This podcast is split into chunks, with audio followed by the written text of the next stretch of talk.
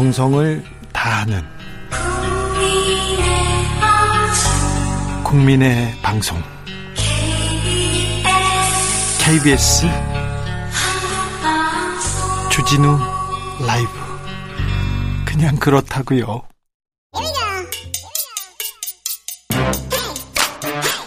뉴스를 향한 진지한 고민 기자들의 수다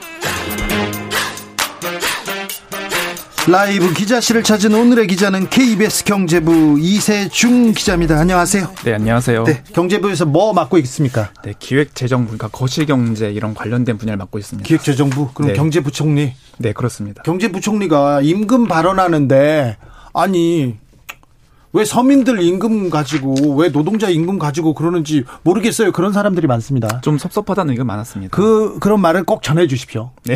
부총리님 지나가면 꼭 잡고 알겠습니다. 왜 네. 있는 사람들한테 좀 더 얘기해야지 서민들한테 그러냐 꼭 얘기해 주십시오. 네. 네, 알겠습니다.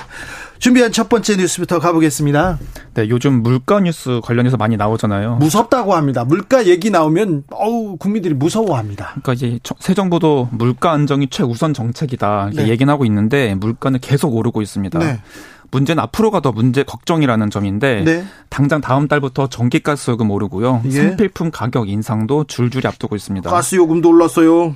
그러니까 안쓸 수 없는 전기가스부터 생필품 오르면 서민들은 더 힘들을 수밖에 없죠. 근데 킬로와트당 몇 원 이렇게 하니까 또 좀 체감이 안 돼요. 막 그렇게 얘기하면 많이 올려놓고 지금 그 눈속임 하려고 하는 거 아니냐 이렇게 생각하는데 얼마나 오릅니까? 그러니까 뭐 하나씩 살펴보면은 어 전기는 연료비 조정 단가를 말씀하신 것처럼 킬로와트당 5원씩 올리기로 했습니다. 근데 원래 규정상으로는 킬로와트당 3원씩 올릴 수 있었는데 이번에 약관을 고쳐 3번에 5원씩 올린 거거든요. 고쳐 가지고 많이 올렸어요. 어느 정도 부담이 드는지 예시를 보면은 이 4인 기구를 기준으로 했을 때 한 달에 보통 307킬로와트를 쓴다고 합니다. 네, 이렇게 가정했을 때 한 달 요금이 1,535원씩 더 내야 된다. 이런 계산이 나왔고요. 또 가스 요금은 메가줄당 1원 11전 인상했다. 이것도 감이 안 오시죠? 네. 대략 계산해 보면 서울에 사는 가구 평균 가스 요금이 한 달에 2,220원 정도씩 인상될 것으로 예상됐습니다. 자, 근데 가스 요금, 전기 요금 오르면요. 집에서는 그렇다 쳐요. 그런데 조금 오르면 식당 가지 않습니까? 그럼 아, 식재료 값이 500원 올랐어요. 500원만 올라야 되는데 그런데 우리가 먹을 때는 5천 원씩 오르니까 너무 많이 오르니까 걱정인데 이거 전반적인 물가 상승에 영향을 줄 것 같습니다. 많이 줄 것 같습니다. 그 말씀하신 것처럼 전기가스 이거 안 쓸 수도 없고 아끼는 것도 좀 제한되는 분야잖아요. 그렇죠. 이렇게 전 국민이 공통적으로 쓰는 전기가스금 올리면은 문제는 말씀하신 것처럼 정, 전체 물가 상승을 끌어올린다는 겁니다. 네. 이걸 한번 수치로 계산해 봤더니 올해 인상된 전기 가스 수도 요금이 오른 것만으로도 전체 물가가 0.5%포인트 더 오르는 걸로 나왔습니다. 아이고, 그래요? 엄청나게 오른 거네요? 네, 또 생필품 가격도 줄줄이 오르게 걸로 나왔는데 네. 식용유 같은, 같은 경우가 대표적인데 최근에 식용유 업체들 줄줄이 업소용 식용유 올리겠다고 밝혀왔습니다. 이미 올해 들어서 거의 매달 10%씩 올려왔거든요. 매달이요? 네. 근데 여기서 앞으로 더 올릴 올리겠다는 겁니다. 아이고. 근데 문제는 앞으로 이렇게 제품 가격 더 올리겠다고 말한 기업들 더 많습니다. 지금껏 많이 올렸는데 더 올리겠다는 네. 데가 많다고요? 그 이유를 들어보니까 원가가 오른 만큼 판매 가격을 올리겠다는 거거든요. 네. 그 한국은행에서 조사해 봤더니 기업의 70% 정도가 이미 제품 가격을 올렸고 아직 올리지 않은 기업 중에 절반도 곧 올릴 거다 이렇게 말했습니다. 아니 그런데 지금 당장 전기가스 요금 올렸잖아요. 그러니까 중요한 게 이 전기가스 요금이 오르면은 기업이 제품 만드는데도 전기가스 들잖아요. 네. 그러니까 그 제품 만드는 비용 역시 또 오른다는 얘기예요. 아이고. 그럼 다음 수준은 예상하시겠지만 기업은 또 그 오른 만큼을 상품 가격에 네. 반영할 수밖에 없습니다. 그러니까요. 100원 오르면 우리한테는 1000원 올리를 올리지 않습니까? 그런데 맞습니다. 물가 언제쯤 잡는데요? 언제쯤 진정될까요? 결론적으로 말씀드리면 물가는 앞으로 더 오를 거다. 네. 지금이 정점이 아니라는 게 공통된 시각입니다. 아이고. 지난달 물가 상승률이 5.4% 나왔는데 추경호 부총리가 최근에 당분간 6%대 상승률이 나올 거다 이렇게 말하기도 했습니다. 더 오르네. 우선 전기가스 요금 다음 달부터 오르잖아요. 네. 근데 이거 3분기분 인상이거든요. 그러니까 7, 8, 9월 인상이고 10월이 되면 이미 전기가스 요금 또 올리기로 예정돼 있습니다. 10월이 되면 또 올린다고요? 네, 이미 그거는 예정된 상황입니다. 그런데 좀 불만이 있습니다. 불만 있어요, 장관님. 아니 장마철 그리고 무더위 오는데 폭염 오는데 지금 올리면 서민들 벌벌 떨어요. 그렇죠. 네. 그런데 또 오른다고 10월에 이게 이미 예정된 사항이 시설이 또 오른다는 건데 거기다가 말씀하신 대로 관광 늘어나서 서비스 물가 오르죠. 요즘 식당 가면은 뭐 가격 부득이하게 올립니다라는 표 많이 붙어 있잖아요. 외식 물가 오르고 또 기름값은 7주 연속 지금 상승세를 기록하고 있습니다. 아유, 네. 그래서 기름값 무서워서 대중교통 이용해요 그런 사람들도 있더라고요. 그래서 아까 말씀하신 게 그 추경 부총리에게 전해달라고 한 말씀이 네. 어제 나온 얘기거든요. 예. 그러니까 물가가 너무 안 잡히니까 어제 경영계를 만나서 추경호 부총리가 경영계의 제품 가격이랑 임금 인상 좀 자제해 달라. 대신에 투자를 좀 늘려달라. 이렇게 말했습니다. 사실 이게 논리적으로는 맞아요. 그러니까 임금이 올라버리면은 물가가 오르게 되는 악선에 빠질 수 있다. 뭐 이런 건데 사실 큰 틀에서 보면 틀린 말은 아닐 수 있으나 그러나 좀 말이 안 되는 사실 게 네. 그렇죠. 이게 이안 그래도 물가 올라서 힘든 직장 입장에서 네. 다 오르는데 내 지갑만 노리지 말라는 거냐. 네. 굉장히 서운한 말일 수밖에 아니, 없습니다. 기업체 그래서 기업체에다가 지금 세금 깎아줬잖아요. 맞습니다. 그 세금 깎아줬으니까 임금은 내리지 마라. 임금은 좀 올려주고 소비자가를 좀 내려라. 이렇게 얘기해야 되는 거 아닌가? 저의 그래서 바람입니다. 그런 비판이 좀 나오고 있죠. 그렇죠. 아, 네. 빨리 좀 잡아 주셔야 될 텐데 걱정입니다. 이세준 기자, 물가가 올랐다. 어디에서 느낍니까? 요즘 식당 어디를 가도 올랐다는 게 좀 바로 느껴지지 않아요? 이게 어딜 제가 저번 주에도 식당 몇 군데 갔을 때 거의 절반 정도는 부득이하게 가격값이 올라서 아, 원재료가 네. 올립니다. 이런 거 너무나 쉽게 볼수 있습니다. 식당에서 계속 올리고 있어요. 네, 알겠어요. 다음 뉴스로 가볼까요? 네, 정부가 노동개혁 추진 방향을 발표했습니다. 네. 현재 주 52시간제를 주 단위에서 월 단위로 유연하게 관리하자 이게 골자인데 이거 윤석열 대통령이 후보 시절부터 계속 얘기하던 맞습니다. 내용입니다. 그러니까 좀 설명드리자면 한주 근로 시간이 40시간인데 12시간까지 연장할 수가 있잖아요. 네. 근데 이제 정부한 대로라면 이 연장 근로를 한 주에 몰아서 할 수 있으니까 러프하게 단순하게 개선해 보면 한 주에 연장 근로 시간만 최대 48시간까지 가능하게 되는 그런 제도입니다. 그런데 대통령과 지금 노동부가 혼선이 있었던 것 같은데 혼선은 조정됐습니까? 이게 좀 고용노동부가 이렇게 발표한 그 다음날 윤석열 대통령이 나 이런 보고 못 받았다 공식 입장 아니다 이렇게 나오면서 좀 논란이 시작됐잖아요. 혼선인 거 아니냐. 네. 근데 대통령실에서는 아 우리가 혼선 아니고 주 52시간제의 노동부가 그 기본 방, 방향 계획을 발표했는데 이게 마치 최종관인 것처럼 언론 보도가 됐다. 그래서 한번 물어본 거다 또 노동부도 그래 우리 맞다 우리 부랴 우리 이거 대통령실과 입장 다르지 않다 엇박자 아니다 같은 얘기다 이렇게 계속 강조하고 있었습니다. 이게 혼선이고요. 이게 엇박자입니다. 국민들 불안하게 지금 뭐 하시는 건지 굉장히 그렇죠. 이례적인 일인데 아무튼 주 52시간 노사가 첨예하게 첨예하게 대립하는 사건이고 노동자들한테 굉장히 중요해요. 우리는 적게 자고 적게 자고 일 많이 하지 않습니까? 그런데 이걸 또 늘려놓으면 노동자들 더 많이 일해야 되는 거 아닌가 그런 걱정하는데 아무튼 어, 조금 일관된 안을 엇박자 내지 말고 혼선 내지 말고 좀 정확하게 좀 보여줬으면 좋겠습니다. 굉장히 우려되는 부분 중에 하나입니다. 다음 뉴스로 가보겠습니다. 네, 정부가 5년마다 장래 가구 추계라는 자료를 내는데요. 네. 그러니까 쉽게 얘기하면 미래의 우리나라 가구 구성이 어떻게 바뀔까 예측하는 자료입니다. 해봤더니요. 네, 어제 발표한 거는 2020년과 30년 전 2050년을 비교한 건데 네. 2050년이 되면은 1인 가구의 비중이 지금보다 대폭 늘어나고 더요. 특히 1인 가구의 절반 이상이 65세 이상 고령층일 것으로 예측됐습니다. 2050년이면 어, 이 기자도 저도 이제 30년 뒤면 거의 이제 네, 그렇습니다. 알겠어요. 네. 네. 그러면 네. 1인 가구가 계속 늘어난다. 앞으로는 그렇죠. 앞으로 혼자 사람 사는 사람들이 많다. 그런데요. 1인 가구 생각하면 2030 청년층이 주로 1인 가구 아닌가 그렇게 지금은 생각되거든요. 그 말씀하신 대로 2020년 데이터를 보면은 20대가 가장 많습니다. 네. 근데 2050년이 되면은 1인 가구 중에 70대가 18.4%로 가장 많을 걸로 예측됐거든요. 그렇죠. 이걸 아예 65세 이상으로 한정해서 조사해 봤더니 2020년에는 전체의 25%였는데 2050년이 되면은 50%를 넘는 걸로 나왔습니다. 초, 초 고령화로 가는데 혼자 살게 되는 거군요. 그렇죠. 그러니까 30년 뒤에는 1인 가구의 절반 이상은 노인이다. 이렇게 그렇죠. 보면 될 것 같습니다. 노인들은 혼자 살아야 되고요. 어, 이거 참 근데 아, 청년 이제 청년들이 줄어들고 지금 노인들이 많아지는데 그때 되면 이 뭐라고 해야 되나요? 중년이 중년이 몇 살 정도 되면 중년이라고 할까요? 그러니까 말씀하신 게 이제 중위 연령이라고 하는 건데요. 그러니까 네. 우리나라 사람들을 일렬로 쫙 나이 순으로 세웠을 때 가운데 있는 사람이 몇 살이냐 네. 쉽게 얘기하면 이건데 이게 2020년에는 52세였습니다. 정중앙에 있는 사람 네. 52세요. 자, 중년이라고 하면 지금은 52세 돼야 됩니다. 근데 30년 뒤면 이게 65세로 65세요? 우리가 노인의 기준을 보통 65세부터 그렇죠. 얘기를 하잖아요. 네. 그러니까 이제는 30년 뒤에는 가운데 있는 중위 연령이 65세 노인이 된다 이렇게 네. 말할 수 있을 것 같습니다. 네, 1인 가구 비중 계속 커져요.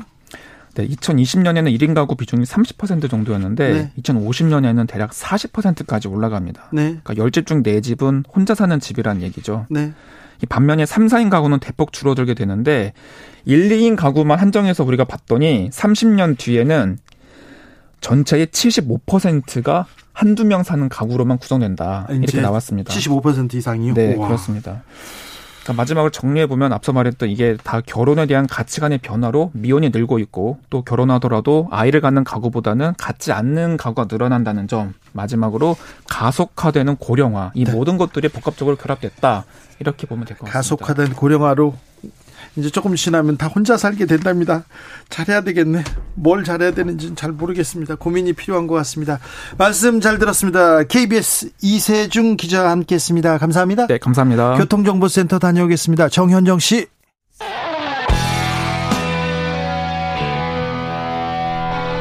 스치기만 해도 똑똑해진다. 드라이브 스루 시사 주진우 라이브.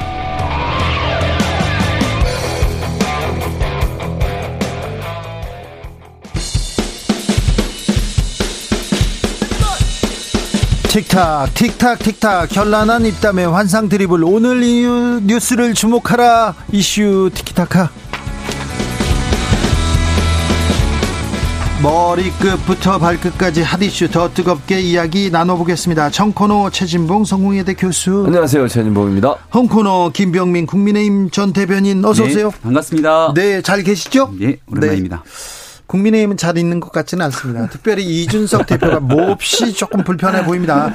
계속 설전 이어가고 있고요. 대통령실에서 익명의 이름으로 나를 공격한다, 인터뷰한다, 이렇게까지 지금 전선을 넓히고 있습니다. 이거 어떻게 보십니까? 최지목 교수님. 그러니까 저는 이렇게 생각해요. 본인이 살기 위해서 당을 함께 끌어들이는 거라고 저는 보거든요. 그래서 조금 저는 안타까워요. 한마디로 말씀드리면. 그러니까 네. 윤석 대표가 지금 뭐 그냥 본인 외에는 사실 윤석 대표를 좀 공격하는 모습, 그러니까 전선이 그렇게 형성이 되는 거예요. 정책으로 보면. 그러니까 대통령실 그 다음에 어 예를 들면 윤핵관들. 윤핵관 이런 분들이 전체적으로 윤석 대표를 지금 비판하는 입장이에요. 네. 근데 윤석 대표 같은 경우에는 지금 사실은 깔끔하게 그 성상남 문제, 어, 이 문제, 성접대 문제, 이 문제가 논란이 완전히 지금 끝난 건 아니잖아요. 수사가 진행되고 있고 그 관련된 분이 검찰에 나 경찰에 나 조사를 받겠다고 그랬어요. 네. 거기서 어떤 얘기를 할지도 지금 모르는 상황이고 이런 상황이라고 하면 조금 조용히 있을 필요가 있다. 이게 이제 정치적 사안으로 자꾸 몰고 가서 여론을 본인한테 유리한 상황으로 만들기 위한 전략적 선택으로 보여지는데 다 그냥 모두 까기를 하잖아요. 지금 안철수 의원 네. 포함해서 윤핵관 막 하면서 지금 윤석열 대통령 김건희 여사만 빼고 다 공격하고 있어요. 이러면서 전선을 확대하는데 그것이 결국 정치적으로 어떤 이런 상황을 좀 모면하려는 의도가 아닌가 이런 생각이 듭니다. 한동훈 장관은 공격하지 않더라고요. 네. 아 그래요? 그렇습니다. 추가 한 명 더. 네. 일단은 그 이 대표가 얘기하고 있는 윤핵관이라고 하는 용어 자체가 지난 대통령 선거 과정에서 나오지 않았습니까? 네. 그때도 익명에 기반한 핵심 관계자들이 나서서 문제를 일으킨다 이렇게 거듭 얘기를 해왔던. 이준석 대표가 지금 뭐 히트 상품으로 만들었죠. 그래서 그 실명을 밝히지 않고 인터뷰하는 거를 굉장히 불쾌해하는 것 같아요. 이준석 대표 입장에서는. 네. 근데 대통령실 입장에서는 당연히 이렇게 인터뷰할 수밖에 없지 않았나 싶은 내용들도 있는데요. 첫 번째로 언론 보도가 됩니다. 비공개로 뭐 단독 보도였던 것 같은데 비공개로 이준석 대표, 윤석열 대통령 비공개 만찬 회동이 있었다. 근데 사실관계에 대한 확인들이 쏟아질 거니까 대변인실에서 그런 사실이 없다고 얘기했거든요. 네. 그리고 났는데 이준석 대표가 다소 모호한 듯한 태도로 기자들과의 문답에서 얘기를 합니다. 네. 항상 소통이 잘 되고 있는 것처럼. 네. 그러니까 이런 일들이 진행되고 나니 그다음 보도가 나왔던 게 아마 익명에 기반한 관계자였던 것 같은데 대통령과 대, 이준석 대표와의 회동이 있을 경우 앞으로는 명확한 의제가 필요하다 이런 얘기가 나왔던 것 같아요. 예. 그러니까 할 수 있는 얘기들이 나왔던 건데 어디에서부터 이런 일들이 촉발됐던 것인가를 좀 고민해 볼 필요가 있거든요. 네. 불필요하게 대표와 대통령 시간에 갈등이 노출되는 것처럼 할 가등의 이유가 없고요. 지금 나토의 정상회의에 출국해서 대통령이 첫 번째 정상회담을 가고 있는 만큼 여당의 당 대표는 이를 좀 지원하고 뒷받침하기 위한 노력이 그 어느 때보다 절실히 요구되는 때다. 조선일보나 일부 보수 언론은 한 발 더 나갔습니다. 이준석 대표 성접대 후에 박근혜 시계 줬다 받았다 이런 얘기도 나오고요. 이준석 대표는 엄청나게 거짓말해 이렇게 얘기 나오는데 이거 네. 이준석 대표 징계로 가는 시계가 차각차각 돌아가는 거 아닙니까? 그렇게 그 해석하는 분들의 그 해석하는 분들이 늘어나고 있습니다. 보수 언론이라기보다는요. 조금 전 중앙일보의 강찬호 논설위원이 썼던 기사를 봤는데 여기에 김성진 씨의 변호인이 김소연 변호사잖아요. 네. 김소연 변호사는 또 이준석 대표와 아주 오랜 인연이 있죠. 네. 예, 그런 관계다 보니까 지금 서로 설전을 주고받는 상황으로 흘러가고 있고 워낙 뉴스가 이준석 대표에 관련된 내용으로 또 쓰다 보면 조회수나 이런 것들이 반응이 뜨겁지 않습니까?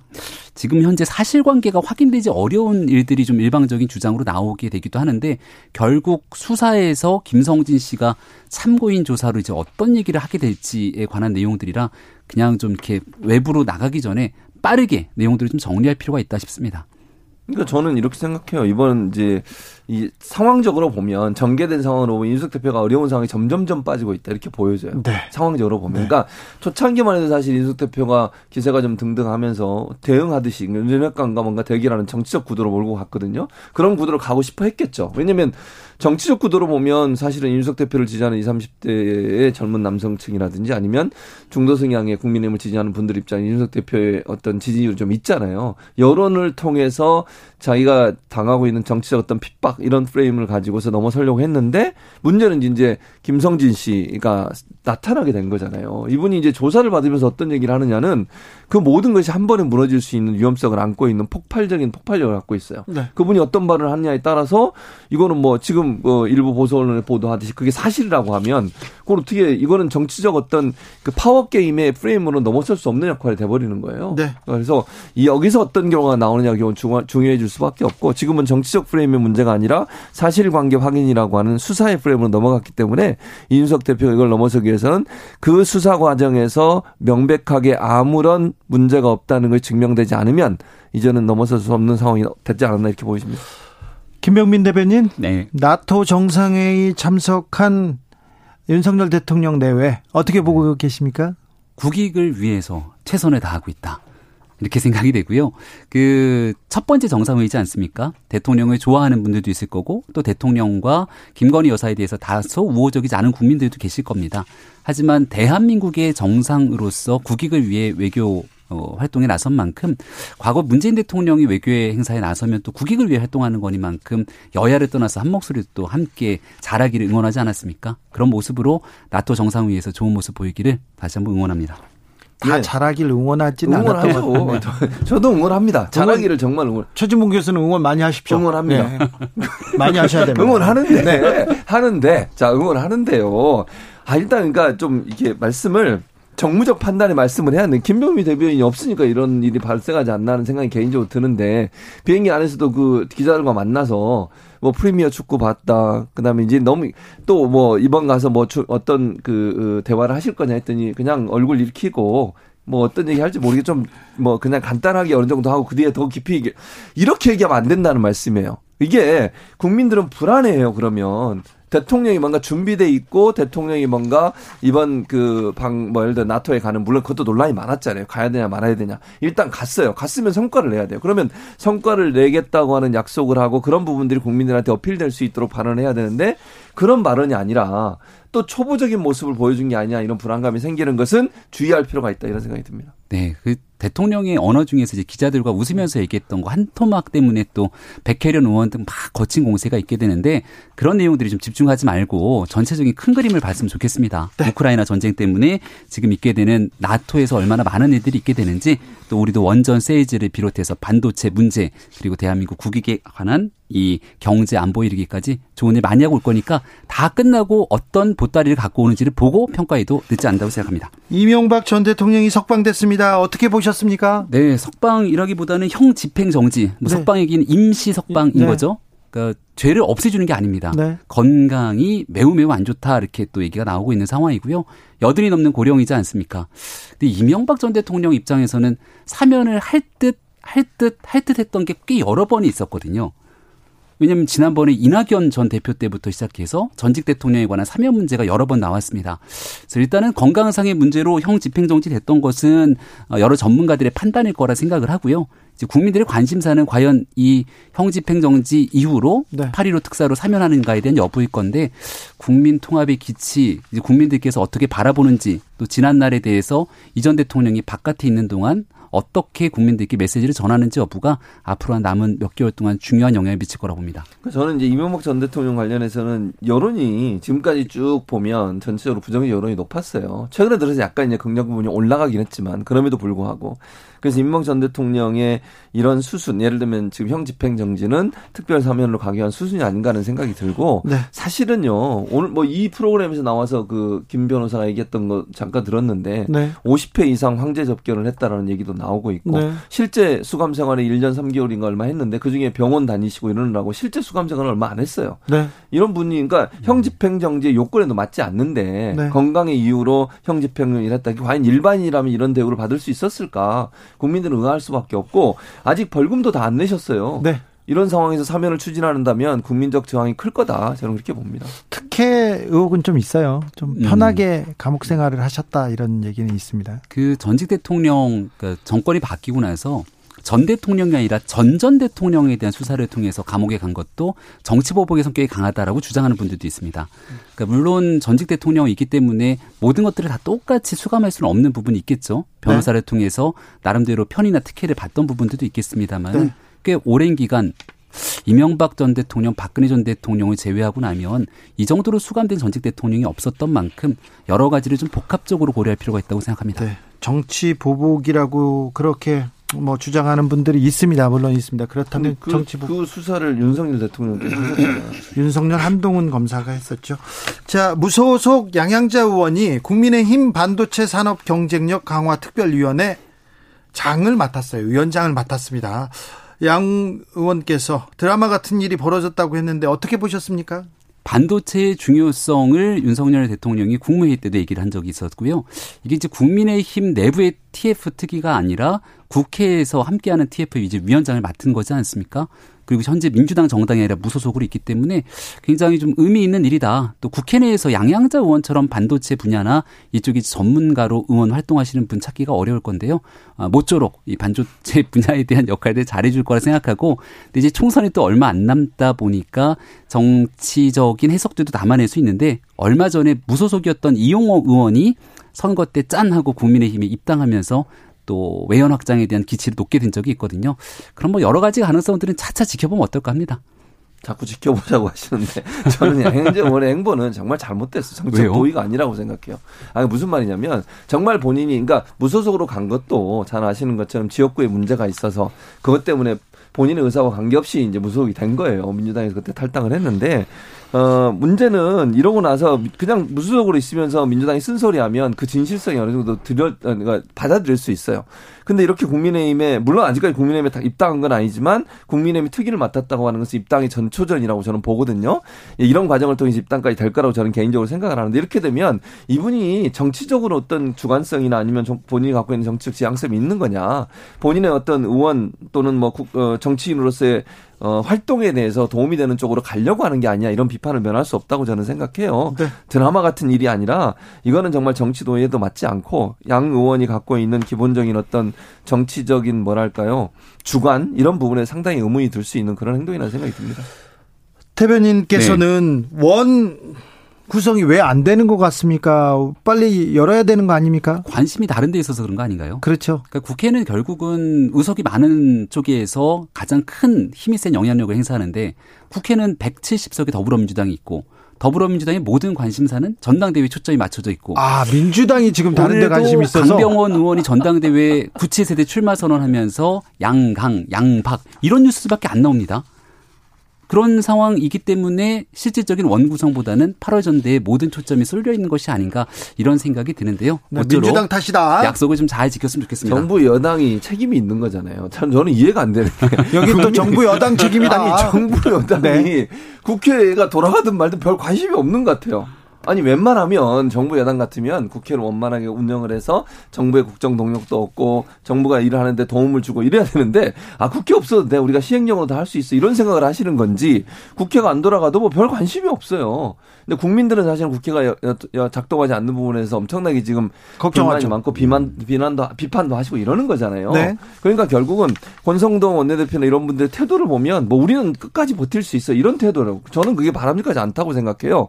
국회를 정상화 하기 위해서 노력을 해야 되는데 그 노력이 전혀 안 되고 있고 사실은 약속을 지키라고 하는데 약속은 양쪽 다 파괴한 거잖아요. 일반 일반적으로 보면. 그래서 법사위 줄 테니까 그러면 다른 약속 지켜라. 그럼 약속을 서로 지키면서 하자. 이렇게까지 얘기했는데도 나는 못 한다 죽어도. 그러니까 우리가 양보를 안 하고 당신들이 양보해라. 이렇게 나오면은 이거는 사실은 양보를 하겠다고 나온 쪽하고 안 하겠다고 나온 두 개가 비교가 될 수밖에 없어요. 그래서 저는 정부 여당이 어쨌든 국정 운영에 책임을 지고 있고 국회가 제대로 작동하지 않는데 해결하려는 노력의 모습을 보이는 것은 국민들이 바라는 모습인데 그런 부분이 없어서 아쉽다고 생각합니다. 국정의 총체적 책임은 당연히 집권당이 져야 되는 일인데 어, 원칙 없이 그냥 일방적으로 국회가 개원만 해서 모든 것들을 일사처리 끝내는 것이 온당한가 이런 고민이 들어요. 왜냐하면 얼마 전에 있었던 검수완박 법안을 일방적으로 처리시켰던 모습을 보면 이건 이런 식의 원구성을 통해서 일방적인 법안 처리하는 걸 국민들이 원하지는 않을 거다. 그래서 기본적으로 좀 더디고 늦더라도 원칙을 지켜야 된다는 생각들이 있는 것 같고요. 검수완박은 사실 아, 대한민국이 중요하지만 국민들 실생활에는 확 와닿지는 않을 수 있는데 국민들 실생활에 확 와닿는 것은 당시 야당을 다 무시하고 일방적으로 처리했던 임대차 3법 그 결과가 얼마나 처참했고 뒤에 훗날 반성했는지 민주당 스스로가 알고 있지 않습니까? 그래서 지금 170석이라고 하는 거대 의석을 민주당이 지니고 있으니 최소한의 견제 균형을 할 수 있도록 법사위 등에 대한 조치를 취하자고 얘기를 하고 있는 거죠. 그러니까 견제 균형이 아니라 발목 잡기예요. 제가 볼 때는. 그리고 원구성이 아니라 임시국회 소집 요구서를 낸 것도 다른 게 아니에요. 국회의장도 지금 못 뽑았어요. 의장이 없어가지고 회의, 회의도 못 해요. 그래서 처음 회의할 때는 이제 가장 선수가 높은 참석 의원 중에 가장 선수가 높은 사람이 임시회장을 맡아서 네. 회의를 하고 그리고 국회의장 뽑거든요. 의장 뽑는 거는 의견이 없잖아요, 지금. 국민의힘이나 민주당이나 무슨 무슨 의견이 있어요. 그럼 네. 의장 먼저 뽑고 의장단 마- 선출한 다음에 그 의장단이 중재해서 협의도 하고 할 수 있도록 만들어야 되는데 국회 작동을 못하게 만들고 있는 거예요. 자, 민주당이 7월 국회 소집 요구서 제출했습니다. 우상호 비대위원장 결단의 시간이 다가오고 있다. 국민의힘 압박했고요. 권성동 국민의힘 원내대표는 민주당이 날치기 개원을 한다. 반발합니다. 원 구성 어떻게 해야 됩니까? 이 문제 어떻게 풀어야 됩니까? 필리핀 갔다 와서 잘 풀리겠죠, 뭐. 필리핀이요? 그 말씀하셨던 거 국회의장 뽑자고 말씀하셨는데 뭐 빨리 뽑으면 되고 같이 동시에 법사위원장 처리하고 하자 이렇게 얘기를 하고 있는 상황입니다. 그러니까 지금은 사실상 민주당 입장에서도 아직까지 적극적으로 나설 의지가 없다고 보이는 게요. 약속을 법사위원장 양보한다고 얘기를 하고서는 검수한박에 대한 헌재 어, 청구를 취하라고 얘기를 하게 되는 받을 수 없는 얘기를 하는 거잖아요. 제가 거듭 늘 얘기합니다만 이솝 우화에 나오는 이 여우와 두루미 이 우화처럼 먹을 수 없는 용기다 담아갖고서는 이걸 먹으라고 내주는 거랑 별반 다르지 않다 이런 생각이 들거든요. 그러니까 진짜 국민들을 좀 생각하고 또 민주당 입장에서는 검찰총장 없이 인사하는 거에 대한 과도한 비판들도 하고 있는데 이런 모든 일들이 진행되려면 청문회를 거쳐야 되고 국회가 정상화돼야 됩니다. 그래서 법사위원장 문제 딱 풀리면 모든 게 다 정리되는데 왜 2020년 총선 끝나고 나서 당시 미래통합당이 상임위원장 부장 다 줬던 그런 결기로 좀 나서지 못하는가 이런 아쉬움이 듭니다. 그러니까 저는 이렇게 생각해요. 법사위원장 얘기하시는 법사위원장 그럼 왜 그 여당은 그걸 양보를 못 하는 거예요? 그럼 반대로 얘기하면 똑같은 상황이고 검수 완박에 아니, 대한 검수 아픈 안방이- 기억. 아니 아픈 기억이 아니고 그 첫 번째 그 문제고 두 번째는 뭐냐면 이번에도 사실은 그 원구성 문제는 아까도 말씀드렸잖아요. 그건 차후에 논의될 수 있다고 저는 생각해요. 임시 국회를 소집 요구서를 낸 것은 의장단 뽑는 것이고 그 다음에 인사청문회 특위 만드는 게 목적이에요. 그리고 저는 아까 이제 말씀하신 뭐 이 그 헌법재판소에 제소한 부분은 그건 협상으로 충분히 가능하다고 생각해요. 예를 들면 지금 민주당이 요구하는 것은 그 사법개혁 특위 그거 구상하자는 거예요. 그게 주고 사실은 뒤에 있는 부분에 협상을 통해 서 충분히 저는 협의가 가능하다고 보거든요. 그럼 협상 테이블에 나와서 그 부분에 대해서 얘기해야 되는데 사법개혁 특위 만드는 것, 사법개혁 특위 만드는 것 자체도 지금 못 하겠다고 하고 있어요. 그러니까 아무것도 양보를 안 하고 당신들이 다 양보해서 들어와라 이렇게 얘기하는 이거는 정말 협상이 아니에요. 일방적으로 뭐 힘의 힘의 논리라고 볼 수도 없을 텐데 이렇게 힘의 논리를 가지고 당신들이 당양보고 드러나면 어떻게 협상이 됩니까? 그러니까 권성동 원내대표가 진정으로 협상할 생각이 있다고 하면 이런 부분들을 좀 전향적으로 논의할 수 있는 테이블에 적극 나와야 된다 이렇게 생각합니다. 권성동 원내대표 입장도 좀 이해해 줬으면 좋겠는 게요. 필리핀 가셔. 필리핀 전에 예전에 한번 협상을 잠깐 하고 돌아왔다가 한번 난리가 난 적이 있어서 이런 전체적인 고민을 보게 되면 작은 부분들을 양보했다가 이게 또 틀어져 갖고서는 앞뒤가 안 맞는 경우들도 발생할 수 있거든요. 우상호 비대위원장과 또 지금 박홍근 원내대표 입장에서 국민의 힘 소수 여당 아닙니까? 이런 부분 여당. 이런 부분들을 전체적으로 좀 고민해 줬으면 좋겠습니다. 정부 여당이 주도권을 쥐고 해야 되는 거고요. 정부 여당이 더 많이 양보해야 되는 거예요. 지금 양보를 하나도 안 하는 게 문제라는 지금 거죠. 대통령 지지율은 계속 어, 낙하하고 있습니다. 이슈 티키타카 최진봉 김병민 두 분 감사합니다. 고맙습니다. 감사합니다. 아, 주진우 라이브는 여기서 인사드리겠습니다. 오늘 돌발 퀴즈의 정답은 기시감 아니고 기시다. 아니, 기시다. 네. 저는 내일 오후 5시 5분에 돌아오겠습니다. 지금까지 주진우였습니다.